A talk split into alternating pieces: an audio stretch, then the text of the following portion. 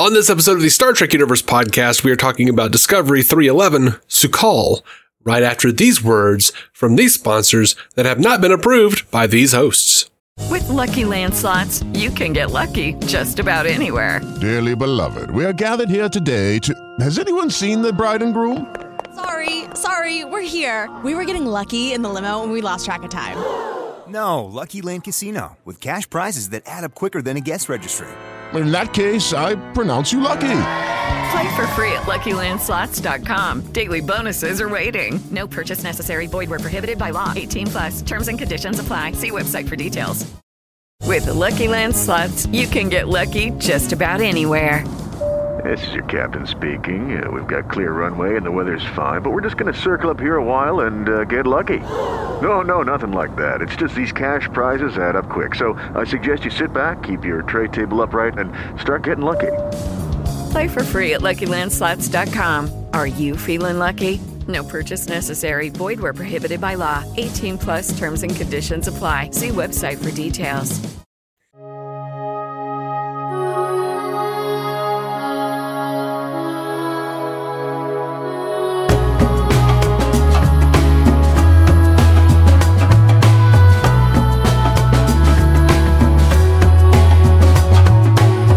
Welcome to Star Trek Universe Podcast, the podcast where you get to listen in on the continuing Star Trek conversation that two lifelong friends have been having since they were 5 years old. My name is Matthew Carroll. I'm David C. Robertson. And today we're talking about Su'Kal, right? Yep, that's it. Let's do it, man. Let's talk about Su'Kal. All right. You want the CBS All Access summary? Yeah. Hit me with that summary, that sweet, sweet summary. Dude, what is wrong with you? Discovery ventures to the Verubian Nebula, where Burnham, Saru, and Culber make a shocking realization about the origin of the burn as the rest of the crew faces an unexpected threat. This, how unexpected did you find this threat? Or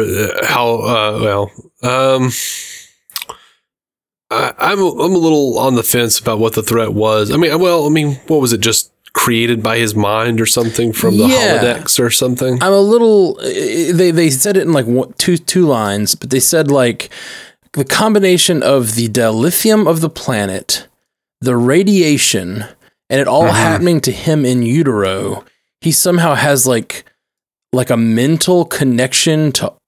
I guess amplified by the planet. He has this like a mental connection to the hollows and the dilithium, and somehow that caused the burn.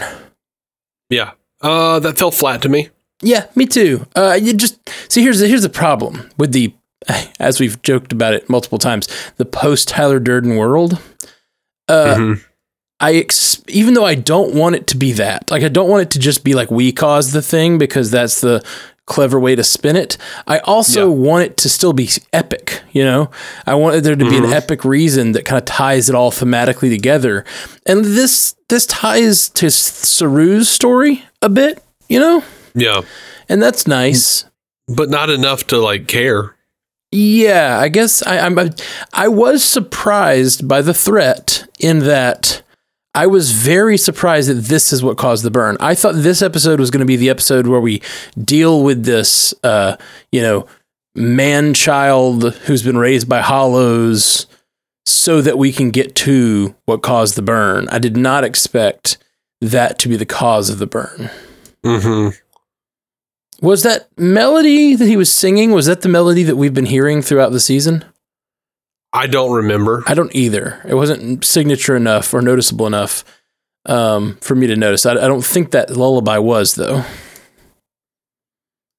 I mean, it didn't sound familiar to me specifically, but I did wonder later. I was like, oh, yeah, was that the thing?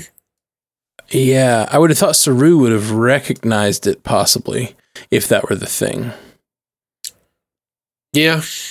But anyway, this episode, the main thrust of it is we find out what the burn was, and it feels very end of an episode to me. Like, it feels very like, oh, this is all the planet is connected to this guy's brain, and it's what's causing the rift in the space-time. We're going to sew that up by the end of the episode. It doesn't feel like the mystery that Burnham is trying to solve big. No, it doesn't feel big at all. It really does just feel like the end of an episode of Next Generation. It has me longing for the days of Romulan cabals, you know?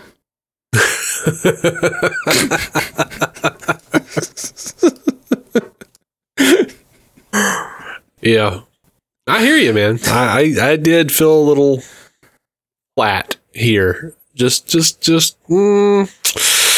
Right. I mean, it's fine, and it's not over. It's not over. Like I see, no. Like maybe it's not the fact that he's the cause of it that is interesting, but maybe what this leads to will be very interesting. Maybe I don't know. Saru will have to become his parent and finally get off the series, you know, so they can stop doing Kelpien makeup every day. Yeah, dude, I was sitting there. I was like, she was like, "Oh, you're Bajoran." And I was just like, "Oh, Saru's gonna be human." Yep, Saru is definitely gonna be human. Yep, and this has me thinking even more that they're gonna let him get off the ship, especially with all this Kelpien connection and wanting to be Kelpien, especially if his planet is destroyed or something, which you still don't know what happened on Kaminar. Mm-hmm. So, if he's going to, in Spock fashion. Yeah, in Kurtzman Spock fashion. Yeah. New Kaminar, have Saru be, the leader of that, yeah. Help his planet rebuild. That definitely feels like what could happen here. And... In true, let's not do makeup for people fashion. Saru has no makeup this episode and probably won't for the last three. They left him there. They're like, hey, we got to leave someone on this shit on this planet. Which one takes away the most makeup? Yeah, I mean they also left Adira. No, I know. And they have to go back within a day or else he's going to be dead anyway. Oh, so. Yeah. I just think that day is going to be the end of this season. And it looks like the end of the season could be the end of Saru for the show. So, it really does feel that way. It's funny. I hope it's not the end of Saru. I hope we get Saru back. Me too. But he goes, you're right, though. I'm not ready to be captain. And then we can move on and actually have Burnham captain the ship like we're supposed to have. Because I just don't see a reality where we're not making her the captain eventually. I think that's true eventually. And she's going to be proving herself here. I don't know that it's yet. Because at this point, I don't know that she feels like she wants to be on the ship at all. No, I think she's resolved that particular arc. Maybe. I don't know that she has. I don't know that she feels like this is... Starfleet is her lifelong pursuit now. She definitely said she did, but I don't know. But we'll see. We'll see. Or what would be crazier is Tilly being the captain forever. Yeah. Dude, Tilly kicked ass in this episode. Tilly did kick ass this episode. She didn't get to do a whole lot, but just a little bit of talking to Osyraa was pretty cool. I mean, Osyraa called her bluff. There was nothing else they could have done. In any original series episode where Kirk, made a strong stand and bluffed his way out of a situation, if someone had just been able to outgun them and just taken over the ship, I mean, there's not much to do in that situation. Now she could have tried for the self-destruct, which she said she'd do, but I don't know if she really has that in her or not. I'm not sure she has the clearance codes all the way, because it took. Kirk and crew, 3 different people to activate the self-destruct on the Enterprise in Star Trek 3. And it probably wasn't, there wasn't time to do that. It seemed like she didn't even know there were people on her ship until they hit the bridge, which I thought was kind of strange. Yeah, I mean, I just sort of took that as an editing issue. You can't just show them all, pop up at once. Well, but it was a good bit. It was a good chunk between. Oh yeah, you're right. She was asking Stamets about what's going on in the city. Yeah, she didn't know what's going on after he'd been attacked by Osira's men. You're right. Yeah. So, who all we got? Book was pretty cool this episode. just kind of book the taxi driver who gets you from the dilithium planet to Discovery? Mm-hmm. I hate ship. We knew that it kind of morphed and changed. I don't think we've ever seen it morph and change as much as it did this episode. Yeah, I've never seen it do all that now. It was cool. But it was cool. Book was cool. Book's cat made a couple of notable appearances. I guess. I mean, I'm assuming I am waiting for that stupid cat to be the Deus Ex Machina. Yeah. So I told you she's a queen. I am waiting for that line. Whatever happens, turns into a person. She's not the queen, is she? I thought the queen was the worm in the first episode. No, he keeps referring to the cat as a queen. And okay. It's going to be like the damn cat from, what was it? Assignment Earth or Captain Marvel or Men in Black. Well, no, specifically there was a cat in the original series that ran around with Gary Seven, who was a time traveler, and it was actually like a sort of a backdoor pilot that never really got off the ground. But it was a really cool episode where there's this guy named Gary Seven running around and he has a cat, and the cat turns into a woman from time to time. All right. I can dig it. So if it's like part of that species. Sure. Yeah. And I've always wanted to know more about Gary Seven and that organization. Always. Like desperately. And you know what? He was a time traveler. So they could totally be pulling that in into this season, like with temporal war stuff. I think that is possible. It would definitely be like a bookend, I feel like. Like a, hey. Oh. You know what I mean? Like the end of book? No, not what I meant, but sure. Possibly. Just for the pun. Just for the pun of it, we'll also end the book while we bookend. But no, I could totally see something like that as like the last real, you know, all this stuff you dealt with. Thanks for doing that. We're us time travelers. What? Time travelers? We don't follow your temporal accords. I'm Gary 8. Right. But yeah, I think that this last two episodes is going to focus on the story that it's been telling this whole time, which is really at this point, especially now that we know what caused the burn, like, and it really doesn't seem to have much to do with any of this. I think that it is going to be, this is going to focus on Osyraa. Like that's the story now. Osyraa has the ship. Osyraa just jumped it to Starfleet headquarters, and that's where we're going. Yeah. Yeah. And I don't... was there anything else super interesting in this episode to you about this world that they built? I thought it was it was a cool concept. It was a somewhat cool concept. I like the fact that his mother created all of those hollows for him. Yeah. I really loved everything that Doug Jones did with like experiencing the first time seeing an elder Kelpien. Yeah. Was just tugged on my heartstrings, man. I suspected that the monster in the book was going to be his mother, and that like she was like protecting they him. Were Yeah, like I thought that, and I thought maybe like when Kelpians get to a certain age, they actually turn into the Ba'ul, because we still didn't really see what they were, and like maybe the Ba'ul or whatever they were called. Ba'ul, I believe. Isn't that what they were called? Yeah, they said this episode Ba'ul. Ba'ul, whatever. The reason I remember it because I always thought they sounded like Gua'ul, which is from the Stargate show, and it was a similar race that came down and culled people. The Gua'ul. Yeah. So anyway, I thought maybe like she was one of those, and then it just turned out it was like a thing from a book that he created. Yeah, I still didn't fully understand the rules there. It was like he has to, he needed to face his greatest fear, but it never really explained what that meant, and I guess that's still going on now.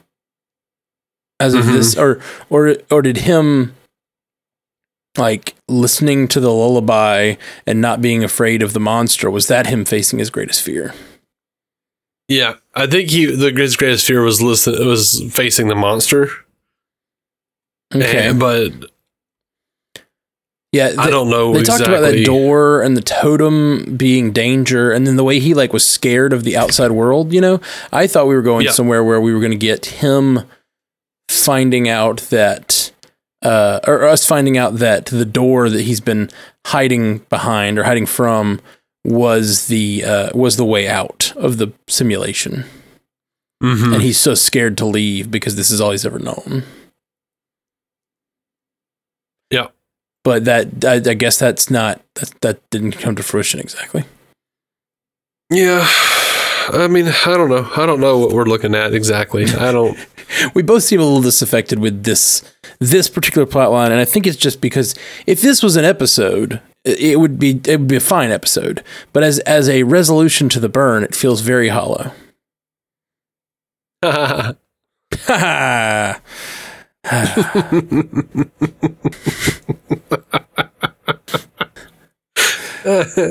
This is one of those times where I find us delightful, but I hate us. You're like, anyone listening to this, I hope they find it funny like we do to talk like this, but also, man, I would hate to listen to these two talk about how disaffected they are with this episode. I mean, look, I'm not disaffected. I got, you know, like I said, I got worked up with Saru reacting to the old Kelpien, and all of that stuff was really great. Yeah. For sure. It really was. I got amped up with Tilly on the bridge, like talking her smack and pulling it together. I even liked the little manufacturing defect on the chair, even though it didn't look like a manufacturing defect on the chair when they kept showing it. Yeah. It just looked like a knob they put there for some reason. Like a bolt or something. Yeah. There were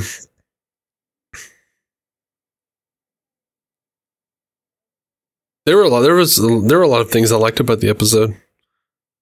Yeah, I did too. Did not mind it at all.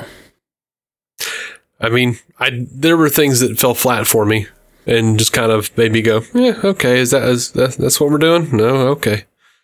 Yeah, it's a problem with a mystery. Anytime you set up a big mystery, it's hard to make the big mystery work when... It's the problem with the J.J. Abrams mystery box concept. Yeah, absolutely. When all you have is mystery. And I don't think that's all they have here at all. Mm-hmm. I think they actually have a lot more this season than the mystery. I really like the world building. I really like Osyraa. I like the growth of Tilly. I like Saru, kind of failing as captain. Mm-hmm. Yeah, I've really enjoyed so much of what's going on here. But I do think that there's something a little... when you set up a big mystery as the thing the season is about, and then you get to here, it just feels a little hollow. Yeah. And I think the writers would probably backpedal on that and be like, well, that's not what the season was about. The season was about, reestablishing the Federation and Discovery finding its place. The burn was just a secondary mystery throughout. Okay. Yeah, but it's, all your main character cares about. It's she's been obsessed with it. So we're supposed to feel like that's important. And I have not gotten that so much. I totally agree with you. At least yet. Who knows? This may... What can this kid do once he finds out? You know, what can Saru use this kid's powers for? Can they use this power for good? Can they defeat Osyraa using this kid's powers? I don't know. Yeah, I'm curious. I'm curious to know. They might decide that he's too dangerous to live. I doubt they'll actually do that, though. That does seem very Starfleet. No, it's very dark, but can be interesting.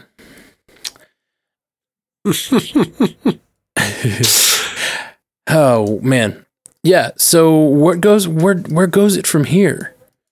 How do you think they're wrapping this up? I feel like the burn, we've been talking about the burn for so many episodes, and now that's not, there's no theorizing about that anymore. That's over.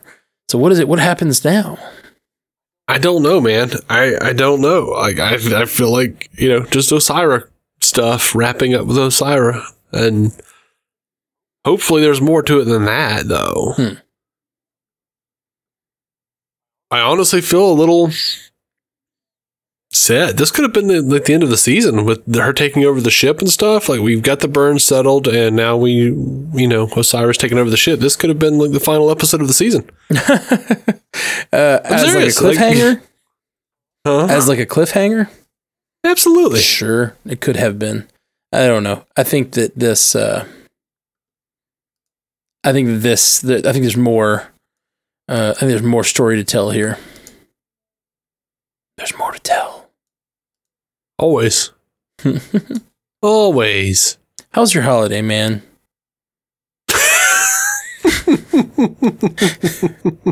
It's weird. This episode has me...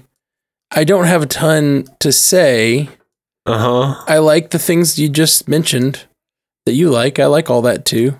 Yeah, sure. And I feel a little hollow about the burn reveal. So, yeah, me too. I don't know where else to go with this particular episode. Yeah, I mean, good Lord, we've done, what, like an hour and a half on everything? And I never really made a call out for any feedback, per se. I forgot to look for it, so I guess I'll pop over and see what we've got. Yeah, man, we got time to fill here. Yeah, I've been busy, man. I forgot about feedback. It's Christmas. We're just hopping in to do this quick episode because we didn't want to let it linger all week. And you're about to head out of town, so I didn't want to miss this week, but sure. Yeah, if we got feedback, we'll hit some feedback. If not, we'll it's all good. It's all good, baby. I'm cool with a 15-minute episode about a Discovery episode. It's good. Mm-hmm. Oh, Little Trank says to us, the possibility of Guinan and Q on Star Trek Picard next season makes my smart ball explode. Does smart ball mean brain? I don't know. It's not really ball-shaped. If it is, get that checked out, Little Trank. Stu Little says, my headcanon for Trek's future tech being inconsistent with present-day tech is the nuclear wars threw Earth into a bit of a backwards dark age and had to sort of reset our development in that regard. It could also explain the obsession with antiquated pop culture because a lot of stuff would have been destroyed and what remains is culturally significant stuff that got kept in bunker archives like silent movies and classical music and not so much the Lethal Weapon series. Oh, Dave, I'm getting told for this. He also says, according to our Mandalorian conversation last week, says Boba was revealed to be a clone in the prequels, appearing as a child in episode 2, which puts him in his late 30s, early 40s in the Mandalorian. And then it says, if Georgiou was in the Picard era, she and Garrick could do cocktails and shade everyone else in the franchise. Hold on, Boba wasn't. I may be wrong. I am not a big Star Wars guy, so I. As my favorite podcaster always says, I'm famously a medium Star Wars guy. Jordan Morris of Jordan Jesse Go, my favorite podcast. But he always says he's a medium Star Wars guy, and I very much identify with that. Mm-hmm. But he wasn't a clone in that, was he? I thought that Boba was the son of Jango. Jango was the basis for all the clones. Yeah, there was Jango, but then there was the son who was a clone. Apparently, I don't. I remember there being like, oh, Boba's in there. Oh, I remember people. I thought that was just because Boba was his son, like his actual natural son, and then Jango was the basis for all the clone armies. That's what I remember. But I don't know. But so it's not a clone of Boba, even if so he's saying even if it is, he is a clone of Jango possibly. Well, there was I don't know anything about it, man. I'm not a person with Star Wars. I'm not a person with Star Wars. Don't Star Wars ask me. There was a day. This is how I feel when people start bringing up Star Wars stuff to me. There was a day where I'd had a long day and I was on the interstate and my tire blew and I had to find a new a place to get a used tire somewhere, and finally found this place. It was pouring rain. I'm standing there waiting for them to like pull my car back out. And this lady walks up to me and starts talking to me about her car. And I'm so confused. And finally I respond to her. I was like, "Oh, I'm sorry, ma'am. I'm not real." I meant to say I don't work here.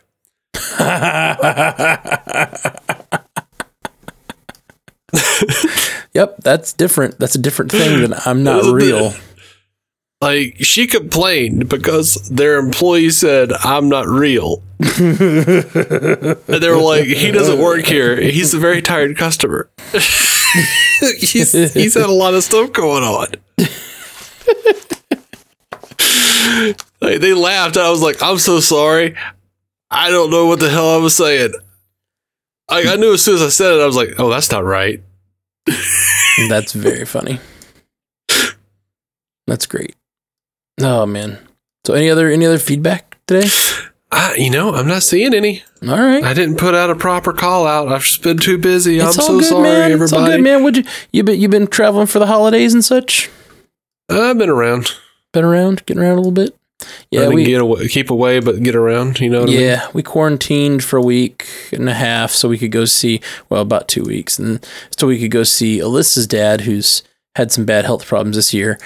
Mm-hmm. And so we didn't want to get him sick. And then did not go see my family. And then found out today, it sounds like they all have COVID. So that's great. Bullet dodged. Bullet dodge. It's really scary. And my family's not in good health either, but. Yeah. They don't have an acute problem. They're just generally in bad health. Well, I don't think any of their problems are acute, but but hopefully they'll, get through it okay. My mom, I don't know. My mom's always fighting off something, and this is clearly something that a lot of people have had a hard time with. So yeah, I'm sorry, man. It's all good, It's not. It's nothing I can do, I should say. So yeah, all that, unfortunately, yeah.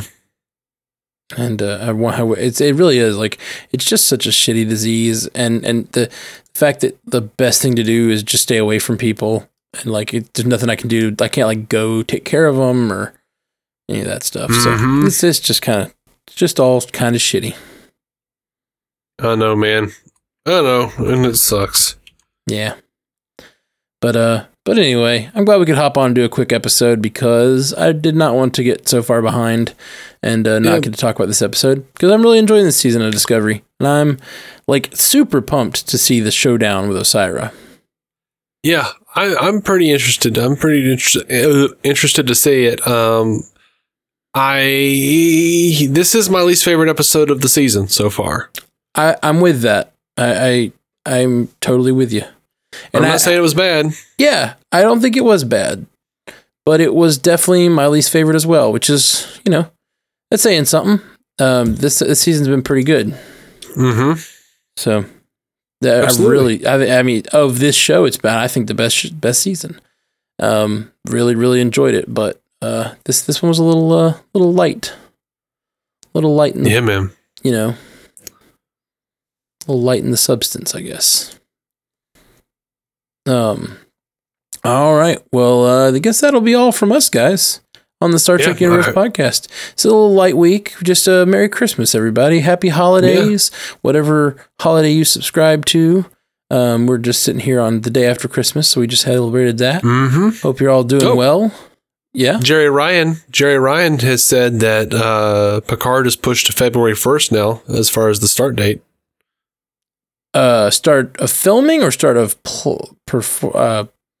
filming. Okay, production. Gotcha. Yeah, production start. Not. I thought you were saying it was coming back, and I was like, oh my gosh, that's soon. No, gotcha. He said no in a very serious manner. No. No, sir. No, sir. That's not what it is. That's what we've got. Cool. All right. Well, we'll be back with you guys soon. Happy holidays, y'all, and we'll see you in the new year. Happy holidays, happy life day, you know. Oh, whatever. Sorry, wrong franchise. Jolon True. Happy Captain Picard Day. Live long and prosper. Cake is eternal. Thank you for listening to the Star Trek Universe Podcast, a Stranded Panda production. If you'd like to hear more from David C. Robertson, check out the DC On Screen podcast or Maladjusted.tv for his web videos. If you'd like to hear more from Matthew Carroll, check out the Marvel Cinematic Universe podcast or listen to his music. Just search for Matthew Carroll anywhere you get music. Lucky Land Slots, you can get lucky just about anywhere. Dearly beloved, we are gathered here today to... Has anyone seen the bride and groom? Sorry, we're here. We were getting lucky in the limo and we lost track of time. No, Lucky Land Casino, with cash prizes that add up quicker than a guest registry. In that case, I pronounce you lucky. Play for free at LuckyLandSlots.com. Daily bonuses are waiting. No purchase necessary. Void where prohibited by law. 18 plus. Terms and conditions apply. See website for details. Hello, it is Ryan, and I was on a flight the other day playing one of my favorite social spin slot games on ChumbaCasino.com. I looked over at the person sitting next to me, and you know what they were doing? They were also playing Chumba Casino. Coincidence? I think not. Everybody's loving having fun with it. Chumba Casino is home to hundreds of casino-style games that you can play for free anytime, anywhere, even at 30,000 feet. So sign up now at ChumbaCasino.com to claim your free welcome bonus. That's ChumbaCasino.com and live the Chumba life. No purchase necessary. VGW Group. Void where prohibited by law. See terms and conditions. 18 plus.